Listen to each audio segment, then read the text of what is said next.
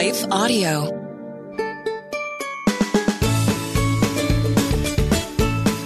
Hey, friends, welcome to the Hearing Jesus for Kids podcast. Do you ever feel like you want to know more about the Bible, but then it's kind of hard to understand? Do you want to share your faith with your friends, but have a hard time figuring out how to do that? Do you want to learn how to connect the Bible to your real life? Well, then this is the show for you. My name is Rachael, and I'm your host. I've been a children's pastor for a long time, and one of my favorite things is helping kids learn how to understand the Bible. I think that sometimes people think that the Bible is just for adults, but God actually really wants kids to know about Him.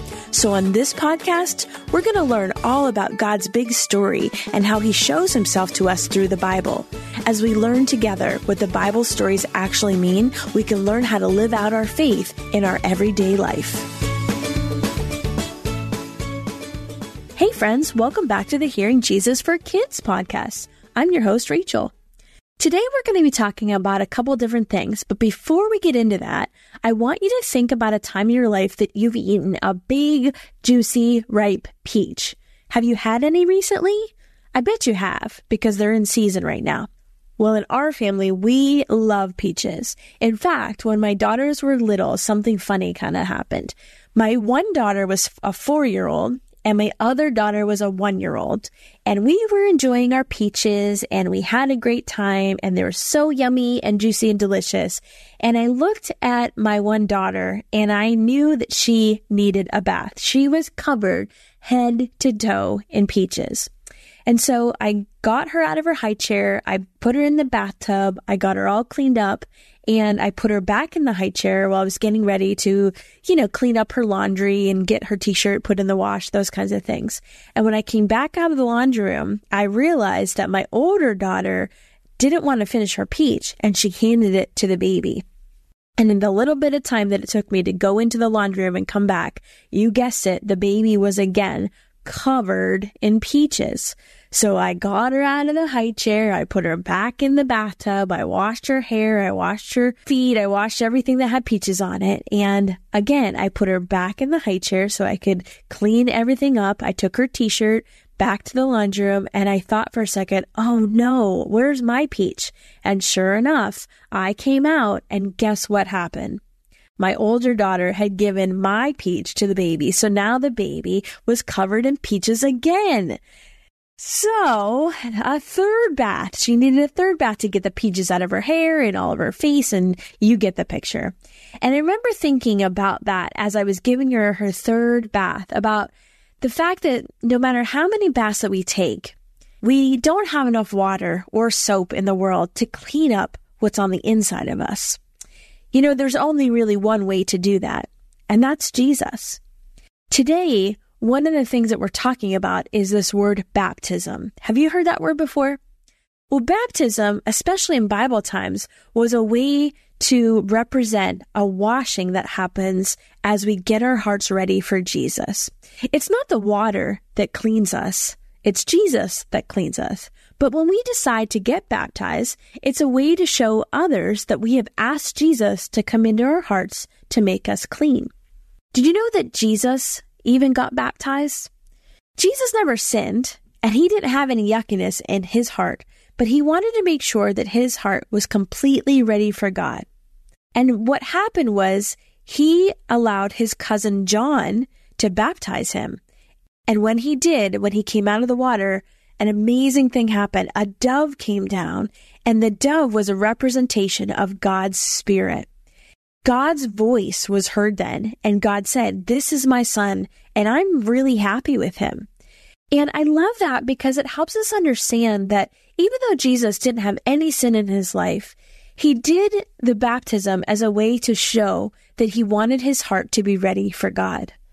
And I kept thinking about those peaches, and I kept thinking about my own heart. Is my heart ready for God? Some days it is. And some days I'm afraid to admit that it's not. But you know what?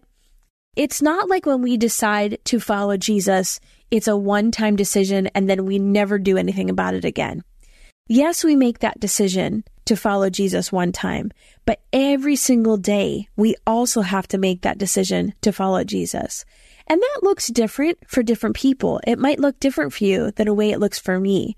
But the way that we can have this common understanding is we know that we're going to do what God wants us to do and we're not going to live for ourselves. Jesus set that example for us. And I think it's really important that we remember that as we live our lives to follow Jesus, he wants us to get our hearts ready for God. And so, yes, we can have our baptism and we can do a baptism, whether it's at your church or in your bathtub or maybe in your pool. People can get baptized lots of places, but that's a way to show people on the outside what you've already decided on the inside. On the inside of our hearts, we've already decided that we're going to follow Jesus.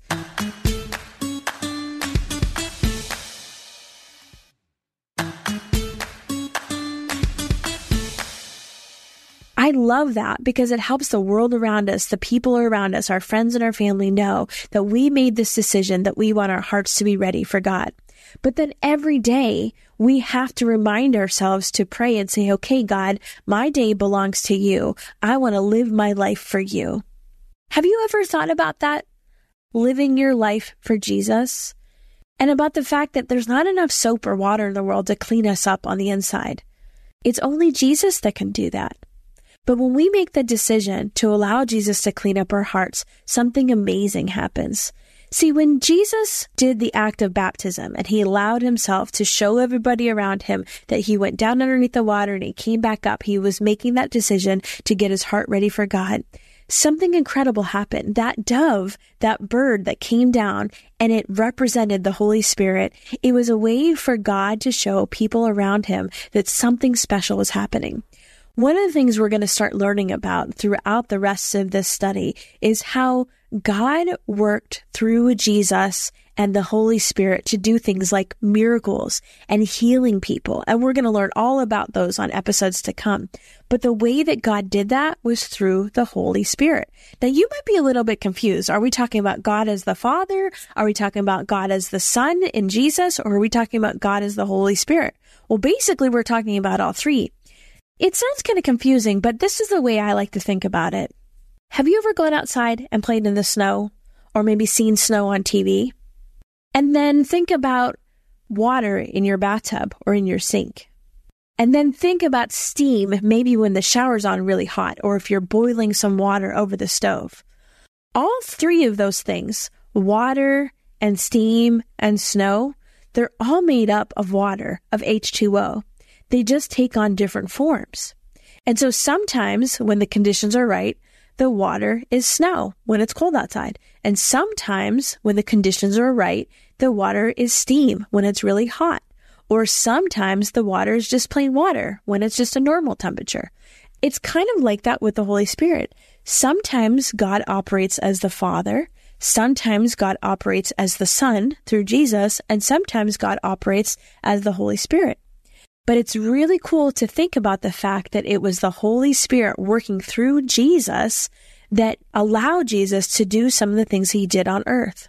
I love thinking about this because it helps me understand that I don't have to do this on my own, that it's Jesus that cleans my heart from the inside out, and He uses the Holy Spirit. So if there's a moment where I'm struggling with something yucky in my life, maybe I had a bad thought towards somebody, or maybe I got really, really angry with somebody, or maybe I told a lie to somebody that I love, that that yucky stuff that's on the inside of me doesn't have to stay that way. That I can pray and say, God, can you, by your Holy Spirit, help clean up the inside of my heart because it feels really yucky right now. And you know what he promises to do? He promises to do that for us. That's part of the promise of the Holy Spirit. We're going to keep learning about this and talking about this, but for today, I just want to ask you, is your heart ready for God? Have you thought about cleaning up the inside of us just like we clean up the outside of us? If not, I want to encourage you to pray about that today. Let's pray together. Father God, thank you so much for my friends that want to learn about what it means to follow you, about what it means to clean up the inside of our hearts the same way we clean up the outside.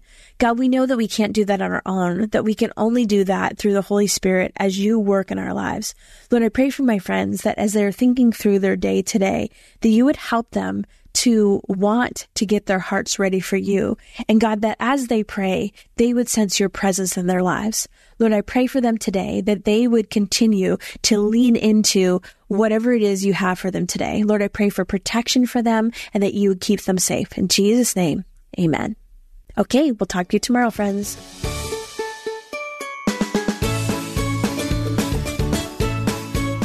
Hey, friends, thanks for listening to the Hearing Jesus for Kids podcast. If you like today's show, I would love it if you would head over to Apple Podcasts and leave a review. That's the number one way you can support this show.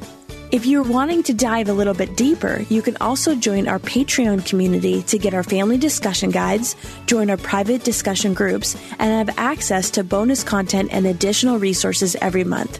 Hey, I'm praying for you today. Know that you are so loved.